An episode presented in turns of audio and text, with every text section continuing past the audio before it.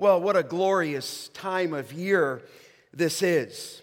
And I think, in, amidst all of the festivities, not only that last week, but this week, we asked the question who was that baby that was born?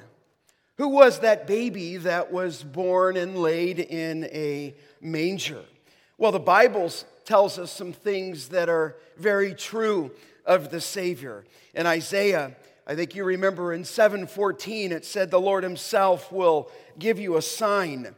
And here it is, behold, it says the virgin shall conceive and bear a son and you shall call his name Emmanuel. Of course, Matthew records for us his name in Matthew's gospel that Emmanuel means none other than God with us. And so that baby that was born to a virgin was none other than God with us, God in the flesh. We describe that theologically as the incarnation of Jesus Christ. The Bible tells us in Isaiah 9 6, for to us a child is born.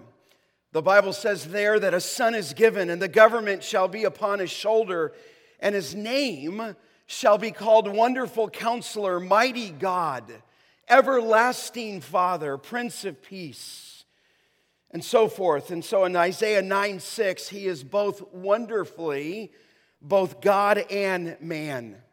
It tells us in the book of Micah, in Micah 5 2, writing centuries before his birth, but you, O Bethlehem, Ephrathah, who are too little to be among the clans of Judah, from you shall come forth for me one who is a ruler in Israel. Everla- and then it says there, it says, whose coming is from old, from ancient days In fact, in the NASB, it says from everlasting. And we know from Matthew that it tells us that prophecy in Micah 5 2 is none other than Jesus Christ, who is God in the flesh. For our time this morning, I want to just direct our thoughts just to one passage that reveals in very clear terms exactly who that baby is. I want you to take that Bible and open to the book of Hebrews. Hebrews chapter 1. If you don't have a Bible, there's a Bible under the seats. I think it's every third seat. We have a, a Bible under that seat. If you have not known that, if you did not bring one this morning, you're welcome to look for that and to follow along with us. As you're turning to the book of Hebrews, Hebrews exalts the person and the work of Jesus Christ.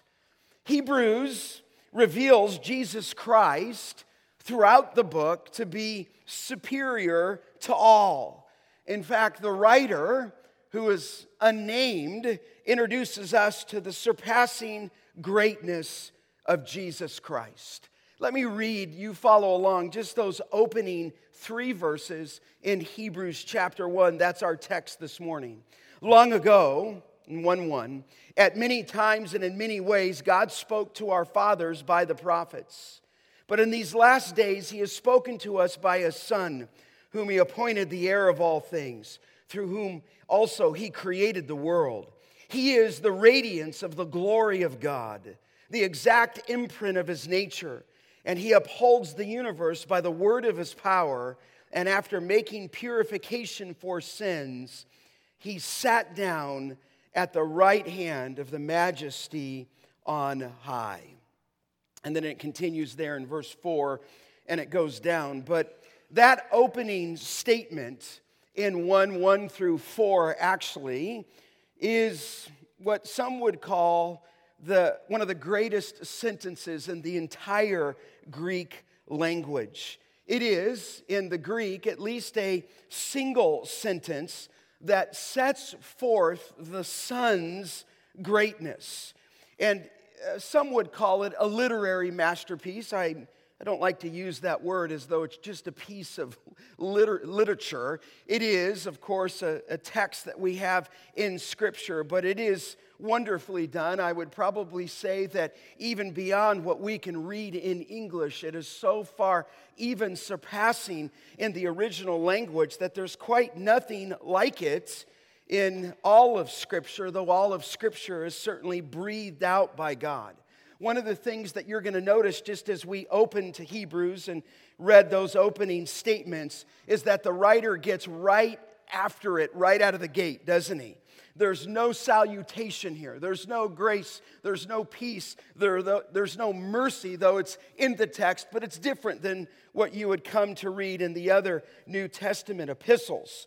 The writer declares from the mountaintops this the surpassing greatness of Jesus Christ. Let's dive right into the text as we introduce our theme. It says there in 1 1, long ago, at many times and in many ways, God spoke to our fathers by the prophets.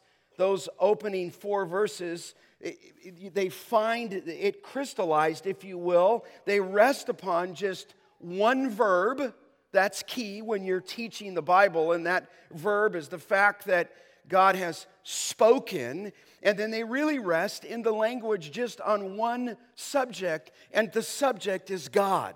So that all that you read here in these opening verses, the theme that emerges, the lead verb is that he spoke, and the lead subject is God.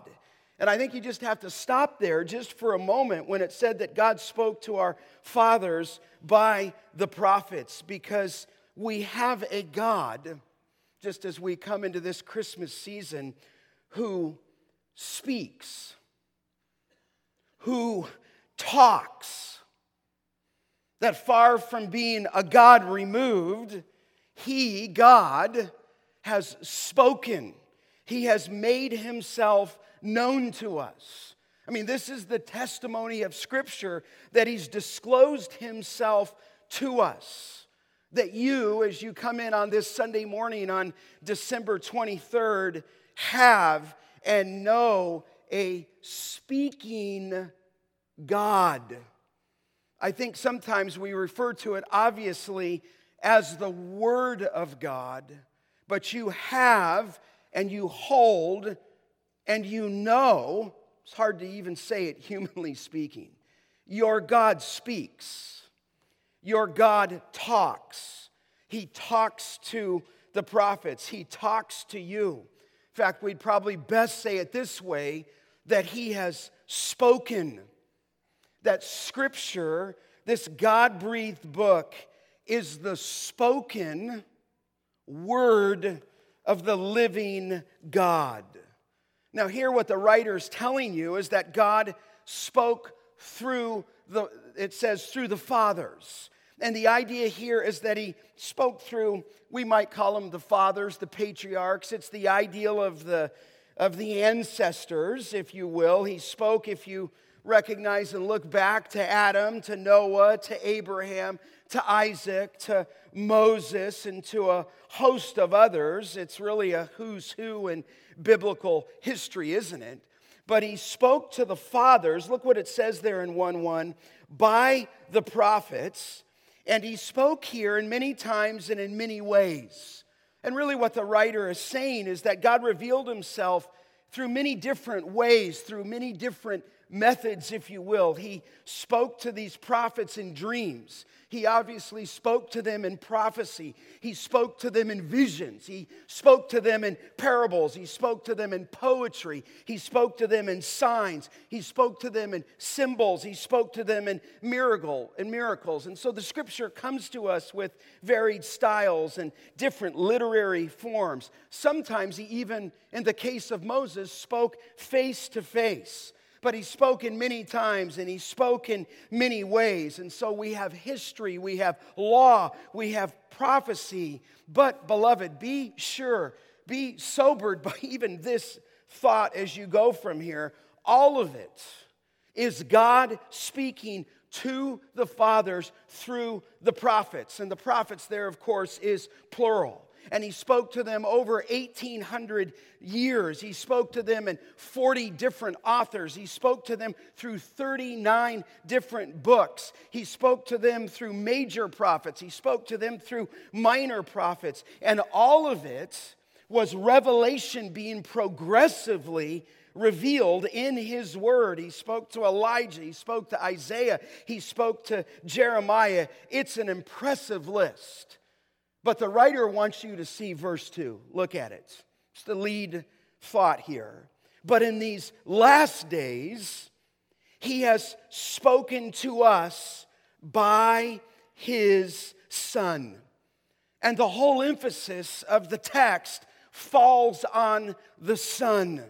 And the writer is pointing to the revelation that is unique, the revelation that is final, the revelation that is complete in the Son.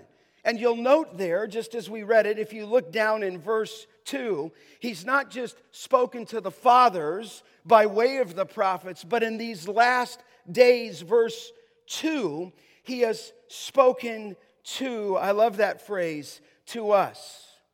He's spoken to you, Grace Church of the Valley. If you're visiting even this morning, He's spoken to you. We have a God, I can't say it enough, who talks. I think everybody today seems to be looking for more revelation, needs to be looking for an experience. But listen, we have a God who has already spoken to the prophets, and we have a God now who has spoken in its final form in His Son. And the emphasis of the text is this when the Son came, there was no further revelation that is needed. In other words, he's moving from the old to the new, from the old covenant to the new covenant, and the shadows, if you will, of progressive revelation is replaced now by the substance. And the substance is the Son. Of course, the Old Testament is not inferior, but the point would be is that as you come into the new, everything from the old is pointing to the new progressively, and it points to the coming of the Messiah. It points to the work of the Messiah. In fact, it points to the death and the resurrection of Messiah. I think I have a scripture here. I'll bring it up on the screen. It's in Peter, and I, and I want you to see this and walk with me. You can write it down. It says, Concerning this salvation, this is the Apostle Peter, the prophets who prophesied about the grace that was to be yours searched and inquired carefully, inquiring what person of time the Spirit of Christ was indicating when he predicted the sufferings of Christ and the subsequent glories. It was revealed to them that they were not serving themselves, but you. Obviously, they're writing prophecy centuries in the past and looking to the present of Christ. But in the things which that, have now been announced to you through those who preach the good news to you by the Holy Spirit from heaven, things unto which the angels long to look. So these prophets were serving you. They were pointing, if you will, to the very Son of God. I find it amazing, do you not, that last statement? Things unto which angels long to look. That as the angels, those ministers of Christ, serving Him before His glory day and night, we're longing to look into the prophetic word that these prophets brought regarding the person of Christ. And so, as you drop your eyes back now to Hebrews chapter 1, it's revealed in his Son, and the greatness of his Son is demonstrated in a series of arguments that display his supremacy over every trial. So he puts argument after argument to display the greatness of his son and to reveal the supremacy over everything and everyone. And I just thought at this Christmas time, I just want you to see Christ clearly. Who was that baby that was born? You know, if you just keep reading in Hebrews, one of the things that happened to the Hebrews, if you read the whole book, is they got distracted from their focus on the Lord Jesus Christ. And maybe you have become distracted. Maybe you have become frightened. Maybe you have entered into trial.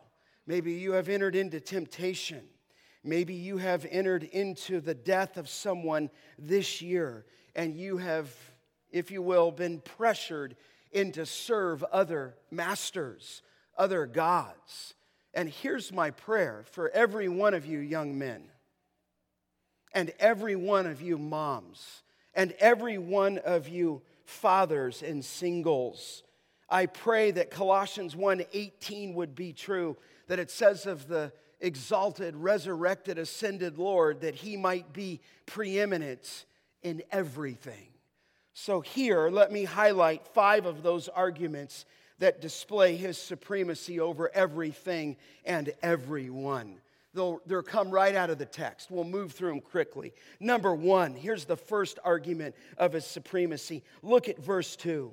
He has spoken to us by his Son, whom he appointed, did God the Father, the heir of all things so here's the first argument by the writer is that he is supreme over all because of this fact that Jesus Christ, the one that was born, the one that we celebrate at Christmas, is the heir, it says there in the text, of all things.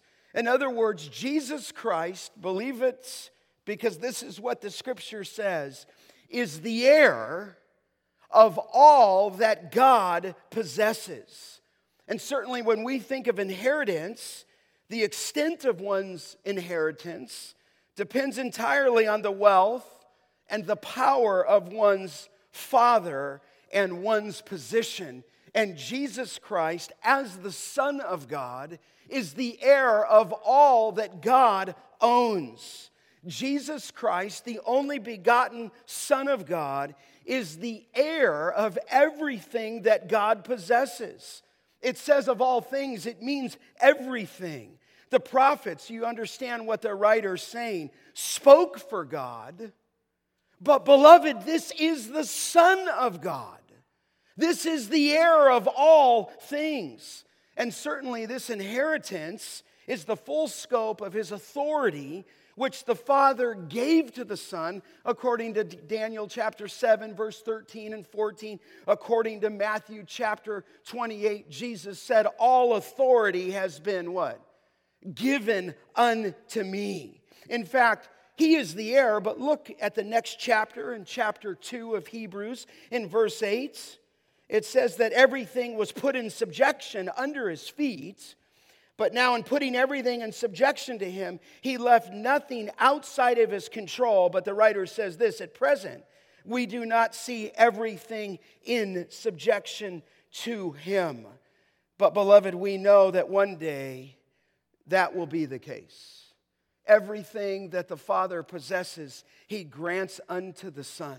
The Son, as we'll see later, had to come into this world at the incarnation to die on our behalf but he is the heir of all things. This is what it says in the book of Colossians in 1:16. By him all things were created. Uh, it says there in heaven and on earth, visible and invisible, whether thrones or dominions or rulers or authorities. Here's the text: all things were created through him, and then the text says, and for him. Everything that was created by God, Christ in that creation, he inherits all of it. All things is nothing is excluded. I think you remember in the book of Romans in Paul's masterpiece there to the church at Rome in 1136 he said for from him and through him and then here's the key one and to him are all things to him be the glory forever amen in other words his inheritance gives him rulership over all and this is prophesied back in the book of Psalms in 2:8. I'm just highlighting a few of them where it says, "Ask of me, and I will make the nations your heritage." And the Bible says in Psalm 2:8, "And the ends of the earth your possessions."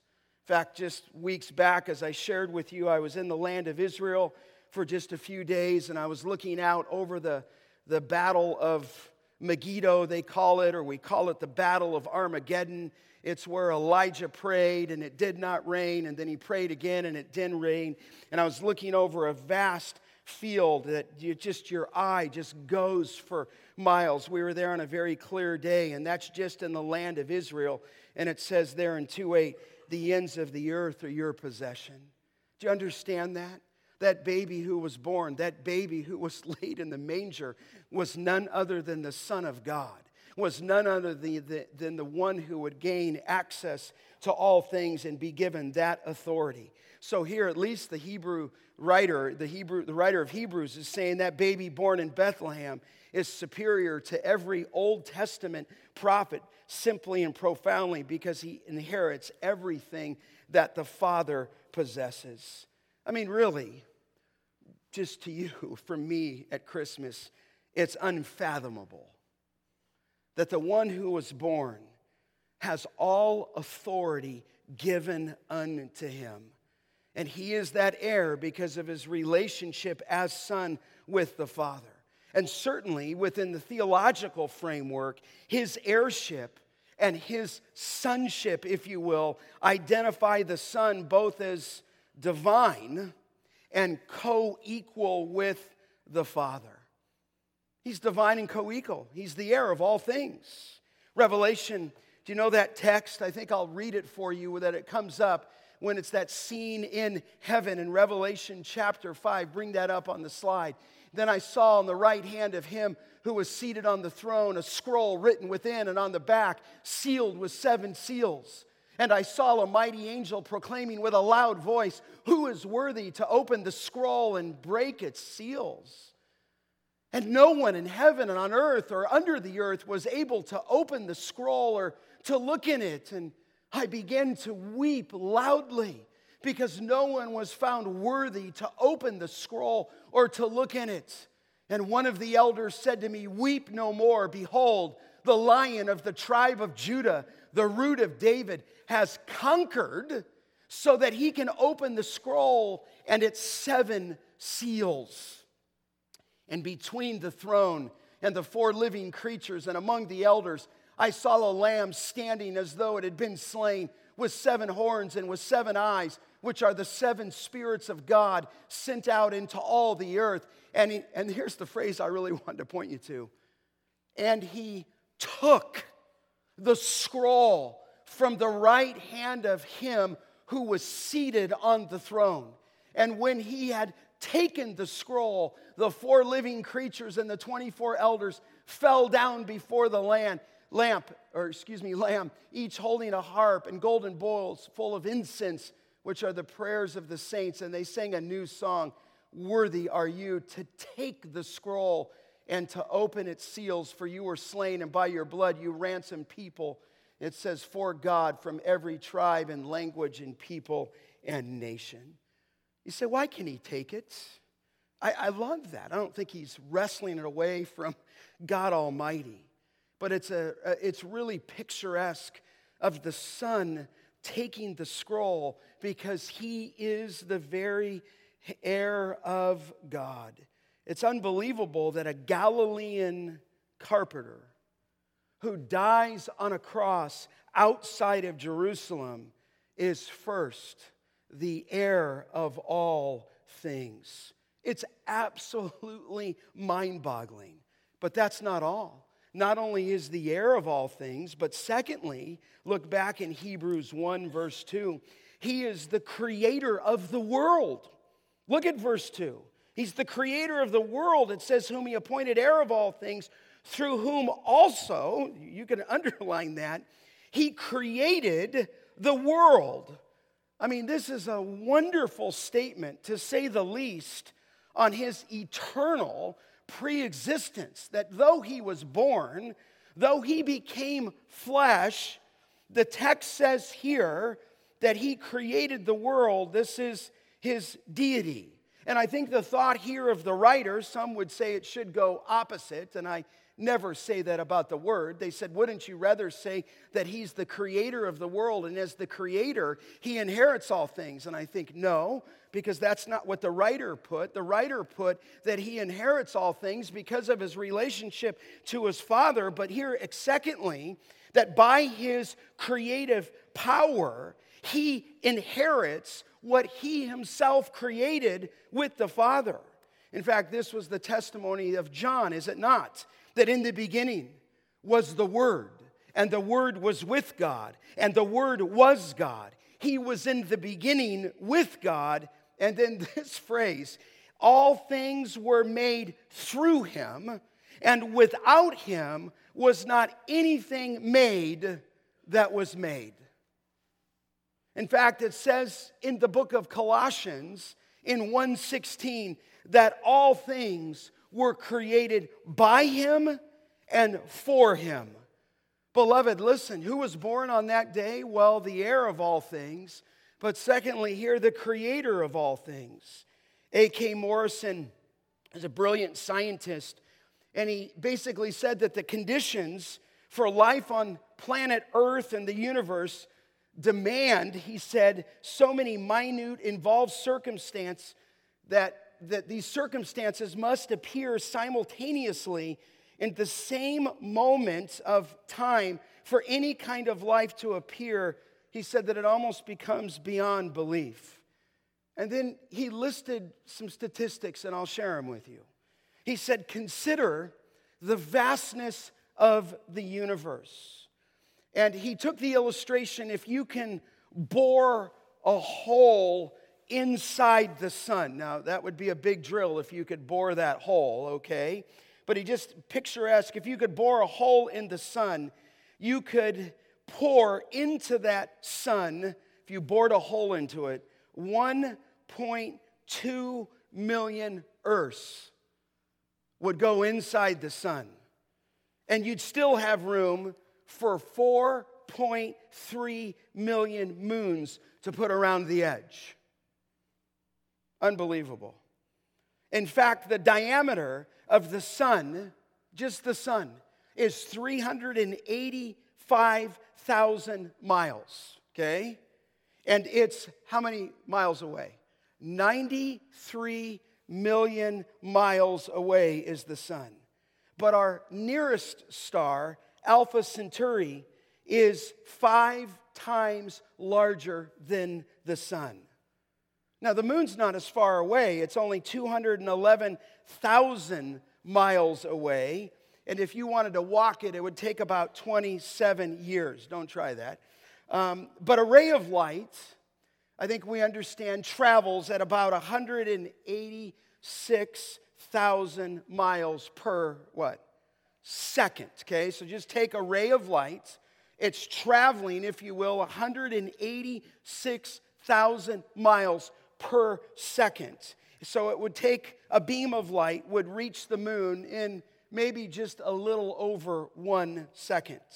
But if you could travel through space at the speed of light, 186,000 miles a second, you would reach Mercury in four minutes because from our Earth, it's 15 million miles away. Two minutes and 18 seconds later, you'd pass Venus, 26 million miles away.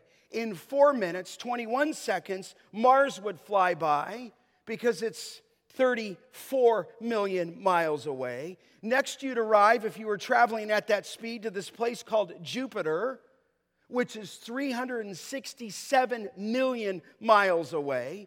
Jupiter is a giant planet with four moons and two big belts and a shiny vapor, and that would take you about 35 minutes at the speed of light. But then it begins to get beyond numbers. Saturn is twice as far, 790 million miles away. And it would take you one hour and 11 seconds to get there at the speed of light. Then you come to this, this place called Uranus. It's 1 billion 608 million miles away. Then you come past Neptune to this place called Pluto, 2 billion 668 million miles away. And if you've got to that place called Pluto, you've only stepped off the front porch. You've just stepped off the front porch, okay? Because you haven't even gotten out of our tiny little infinite infinitesimal solar system, which moves in a multi million mile orbit through endless space. In fact, the nearest star is 10 times farther than the boundaries of our own solar system, which is 20 billion miles away.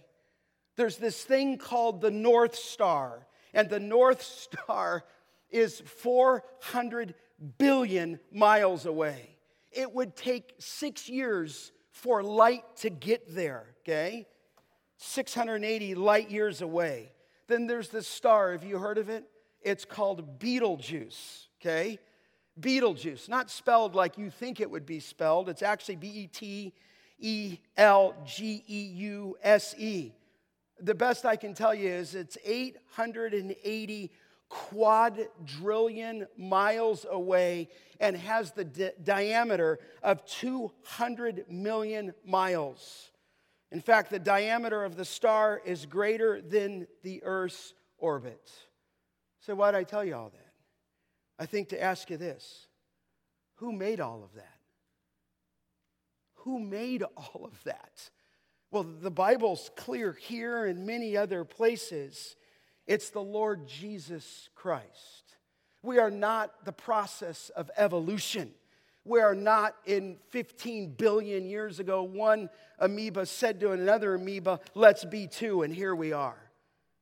You are sitting on a ball called Earth, careening through space, spinning so fast that you are seated in your seats. And God here says that the Son created it all. Who is He? I'll tell you this that baby that was born inherits all things, creates all things, but that's not all. Would you look number three there in your text at verse three? This may be the most stunning of them all. He is, speaking of the Son, the radiance of the glory of God and the exact imprint of his nature. So we would say, third argument, that the Son's greater than everything and everyone and supreme over all I'll just put it in this phrase that he's the radiance of God's glory. Now, we've talked about that just a little bit. You say, well, Scott, what do you mean there? What does the writer mean? He is the radiance of the glory of God. Well, you remember, I think I just shared this a little bit a couple weeks ago, that God's glory, what is his glory? And we've spoken of this, and I had the wonderful privilege to do my dissertation on God's character, 250 pages with footnotes. It was a lot of work. But I studied that. What, what is His glory? His, glory is, I'm, I'm looking for a word and I can't find it, is all that God is. Because when you put all the attributes, all the perfections of God into who makes up God in his essence, in his being. He is, and, and this is why I'm looking for a word, the sum of it all, but God has nothing in sum form, S U M. But when you put it all together, he's glorious. In fact, the reason you can't say sum is every attribute of his is his with everlasting reality. He is a God of everlasting love. He is a God of everlasting mercy. He is a God of grace. In other words, it knows no end because it's one of the perfections of God. But His glory then is His essence, is His being, is His character. But when He would reveal that glory in Scripture, let's say the Old Testament, He revealed it by way of a glorious, radiant light. And you remember those places where they went into the temple and the priest couldn't stand to minister. They had to stop the work after both the tabernacle was built and after the temple was built Because it said that the glory of God filled the place. In other words, they couldn't see because God's glory came in. It was called the Shekinah glory. And the Shekinah glory, what is it? It is a glory cloud. It followed Israel by day and a fire by night. What is that? It was a visible, physical manifestation that the presence of God was with his people. And so wherever his people went, that glory went. You can't see myself. My, he told Moses, You can't see me and live. So God would reveal himself in a radiant, bright light. It was a manifestation. You say, Scott, a manifestation of what? A manifestation of God. It was a visible manifestation. God was with his people. And so when he was with them, his presence went with him. Remember when Moses said, Listen, if you don't go, I'm not going. And so God went with him. And remember when Moses prayed, you know that. Show me your what? Glory. What is he asking? He's asking God, I want to see you. I want to, I, I don't want to just know you, though I know you. I want to see a physical, visible presentation. And remember, he put him in the cleft of the rock. And Exodus 34 says he let his glory pass by him. And what passed by him was a list in Exodus 34 7 of the attributes of God. Now, you say, come back to the text. Look at it. He is, speaking of the Lord Jesus Christ, the radiance of the glory of God.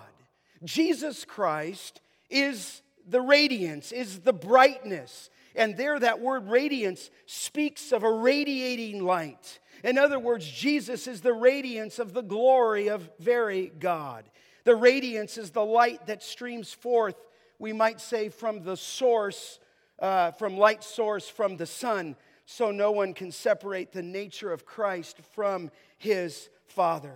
So, here, wonderfully, the very presence of God is revealed in his what? Son. This is not just a man. this is not just a rabbi.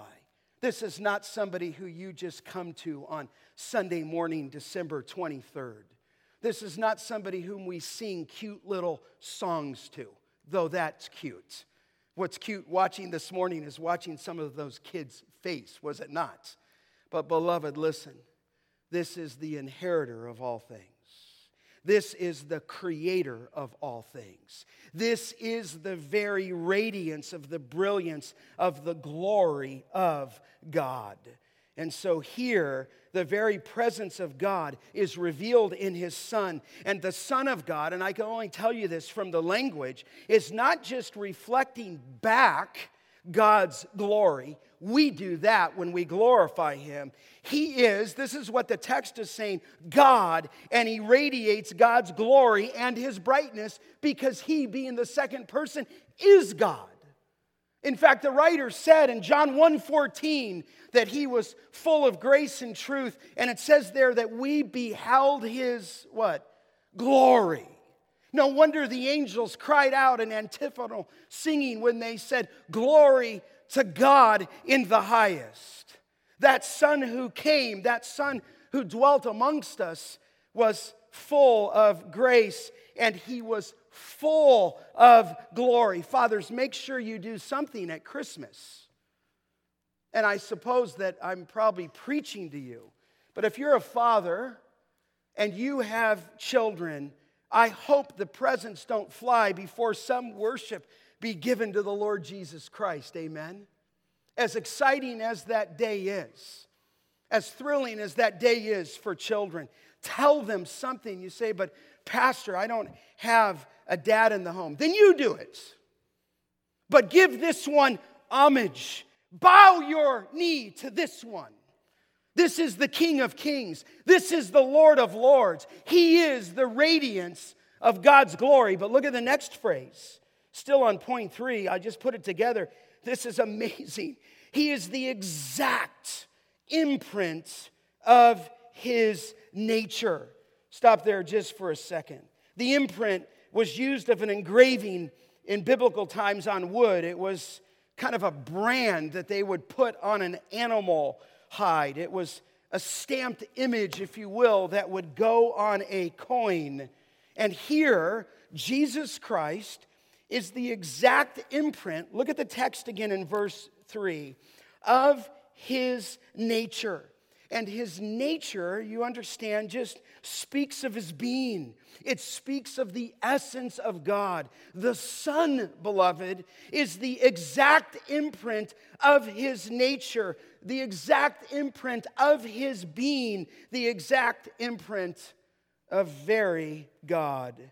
Jesus, beloved, is co equal with the Father in nature. Obviously, he's distinct in person. We'll pick that back up in John 14, but he is of the same essence and the same substance as God.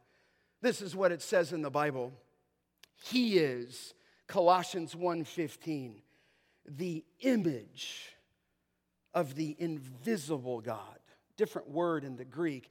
He is the image. It's the word that we get our English word icon from. He is the icon. He is the image of the invisible God. In other words, the invisible God becomes seen in the person of the Lord Jesus Christ. Listen, this is not just one of the prophets. This is not just a great rabbi. This is not just a great teacher. This is the Son of God. He is Colossians 1:15, the image of the invisible God. Colossians 1:19 says, "In him this is what the writer said all the fullness dwells. In other words, the fullness of deity dwells in him. Colossians 1:19 it says this in Colossians 2:9 that he is the fullness of deity dwelling in bodily form. This is the miracle of the incarnation. Who is he? He's the image, the icon of the invisible God. In him, in the person of Christ, fullness dwells. Listen, let me just stop here just for a second. I've Been praying for you. If you're here today and you've not bowed your knee to this one, I just want to encourage you. I just want to plead with you that you need to bow your knee to this Lord Jesus Christ today. This is the radiance of God's glory. This is the exact imprint of his nature. It says in 2 Corinthians 4 4 that the gospel, and it's speaking of the glory of Christ, who is, it says in 4 4, the image, the icon of God. In other words, he's the exact representation of his nature.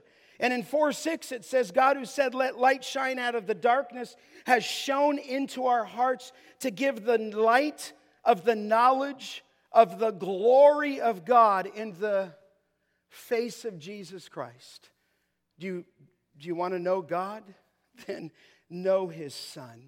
Certainly, from our study in the Gospel of John, Jesus said to the disciples, Whoever has seen me has seen who?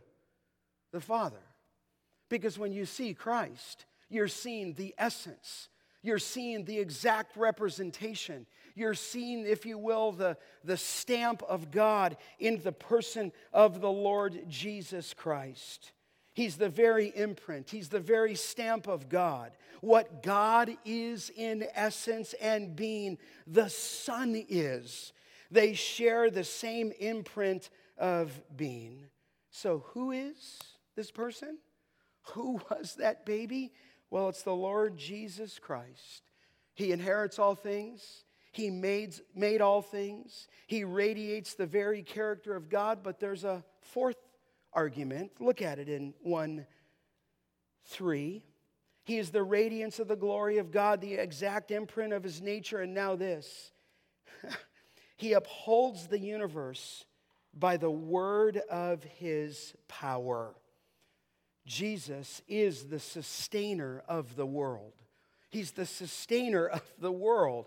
He upholds the universe. Now, you think of that picture of Atlas holding the universe on his back, and it's, it's really not a clear picture of the word. What, what it's saying here is that Jesus Christ is the sustainer of the universe. Here's the thought, but he carries all things, if you will. He brings all things to their desired end. In other words, He's not only created the world, He's sustaining and bringing and carrying this world to its desired end. And He does this by no, you know, fleshly work. He does it, it says there, by His spoken word. And so, beloved, I just want you to know He utters a word and the whole universe is created and sustained by the power of Jesus Christ. He utters a word, and everything listens in obedience to his voice, except human beings. I mean, you would think, I'm just talking to you, you'd think this place would be to hear a word of the living God. He spoke it and he came into existence. But he not, not only spoke it into existence, you say, what do you mean he spoke it? Well, if you go back to in the book of Genesis, he said, Let there be light, and there was what? Light. And, and what it means in the Hebrew is that as soon as he said out of his voice, Let there be light, there was light. Soon as he said, Let there be teams of water, there were teams of water. Let the mountains rise. The mountains rose. He spoke the world into existence, but here, he not only speaks it into existence, he's sustaining it right now. He's sustaining it right now, and people don't give him glory. It's a major sin to rob him of glory. It's a major sin for you to stay passive all year and not give him glory with your life. You were made for this, and I just would not like preach at you, I beg you, consider what I'm saying. I don't care if you're in your 70s, your 80s, or you're 15 or 13 in junior high. He ought to have first place in your life. He gave you a heart that's beating millions of times uh, every minute and every day to keep your heart moving. Your very breath is extended to you by the living God. You families in here, you fathers in here ought to give them first place. Love sports, but make sure that this is a priority to get your kids in knowledge of this precious word. You grandparents need to make sure, and I, and I know many of you are, love them. Honor him with those grandchildren. You know, I, the Bible says in Colossians that he's before all things. And here's the statement in Colossians In him all things hold together. Jesus Christ, if you will, is the super glue. You, you know that the scientists don't have any answer for what's holding our universe together. You think they're smart. Some of you have read their books, but the truth is they don't know anything about creation. And the truth is they don't have any scientific answer for what holds this universe together. And the Bible tells you that it's Jesus Christ. Listen, one said there's no scientist, no mathematicians, no astronomer, no physicist, if you will, could do anything without the upholding power of Jesus Christ. Do you realize, just listen as you sit here, that the laws of science, if they varied, you couldn't exist? So, what do you mean? Well, listen, if the Earth's rotation slowed down just a little bit, we would alternatively freeze or burn. If it just slowed down a little bit, the sun has a surface temperature of about 12,000 degrees Fahrenheit. And if it were any closer or further, we would ultimately freeze or burn. I mean, I just got thrown into existence 15 billion years ago. There was a red hot explosion in space. I don't think so. okay? Our globe, did you know this, is tilted at an exact angle some of you know this, about 23 degrees, which enables our universe to have four seasons. If it weren't tilted like that, vapors from the ocean floor would move north and south and pile up monstrous continents of ice. Did you know if the moon did not remain in its exact distance from the earth, the ocean tide would inundate the land completely twice a day? And after the first one, I don't think you'd care about the second one. How, how, how do you explain this? Jesus. If the ocean floor slipped a few feet deeper into the ocean than it is, the carbon dioxide and the oxygen in the Earth's atmosphere would be completely absorbed and no vegetable life would exist on Earth. Listen, beloved, if the atmosphere did not remain constant but thinned out, many of the meteor, meteors, which now are harmlessly burned up when they hit our atmosphere, would constantly bombard us all. How do you explain that? Jesus. He's the sustainer of the world. And you've got something more important in your life going on. You've got a relationship more important than Him. You've got financial issues more important than Him. Listen, I just, I just want to encourage you. This is who he is. Atheist, you probably know his name. Stephen Hawking, before his death, said the eventual goal of science is to provide a single theory that describes the whole universe. Listen, we know that theory. It's not a theory, it's reality. It's the Lord Jesus Christ. Listen, that baby born on Christmas Day is Jesus Christ, the sustainer of the world. And I'm going to say it to you once, I'm going to say it to you again. You need to bow in submission to the king that was born. Amen? I mean, what, what, what's more important than this? But listen, is there one more? There is. There is. He's the heir. He's the creator. He's the exact representation of his nature. He's the sustainer of all things, and he's the substitute for our sin. I'll be brief here. It just says, after making purifications for sin, he sat down at the right hand of the majesty on high. What do, I, what do I need to say other than to read it again to you? After making purifications for sins, he sat down at the right hand of God on high. It's unbelievable to me that the heir of the world, the heir of all things, the creator of the world, the sustainer of the world, the very radiance of the glory of God, the exact print of his nature, died in your place. Unbelievable. That born this day, we read it this morning, that a Savior was born. And after his work was done on earth, he sat down at the right hand. There's so many passages that speak of the right hand of God. Now, you know that God doesn't have a right hand because he's spirit. I know that. You know that. So he's speaking metaphorically, he's speaking symbolically here. It's just enough to say profoundly to you that after he died on the cross and made purification uh, unbelievable for you, this one, the one who dwelt in unapproachable glory, the one who's the radiance of the glory of God, the second person of the Trinity, though he came in time, born under the seed of a woman, born in the flesh, born in the incarnation, he was the evermore the second person of the Trinity, and he died in your place, and he sat down because he didn't have to go back into the Holy of Holies every year. He went in once, and he offered, the Bible says, himself for you. So he listened. Here's five arguments that display his supremacy over every rival. Here's the point He's the heir of all things. He's the creator of the world. He's the radiance of God. He's the sustainer of the world. He's the substitute for sin. He is, Colossians says in 118, the head of the body, the church. He is the beginning, the firstborn from the dead, that in everything he might be preeminent. Is he preeminent in your life?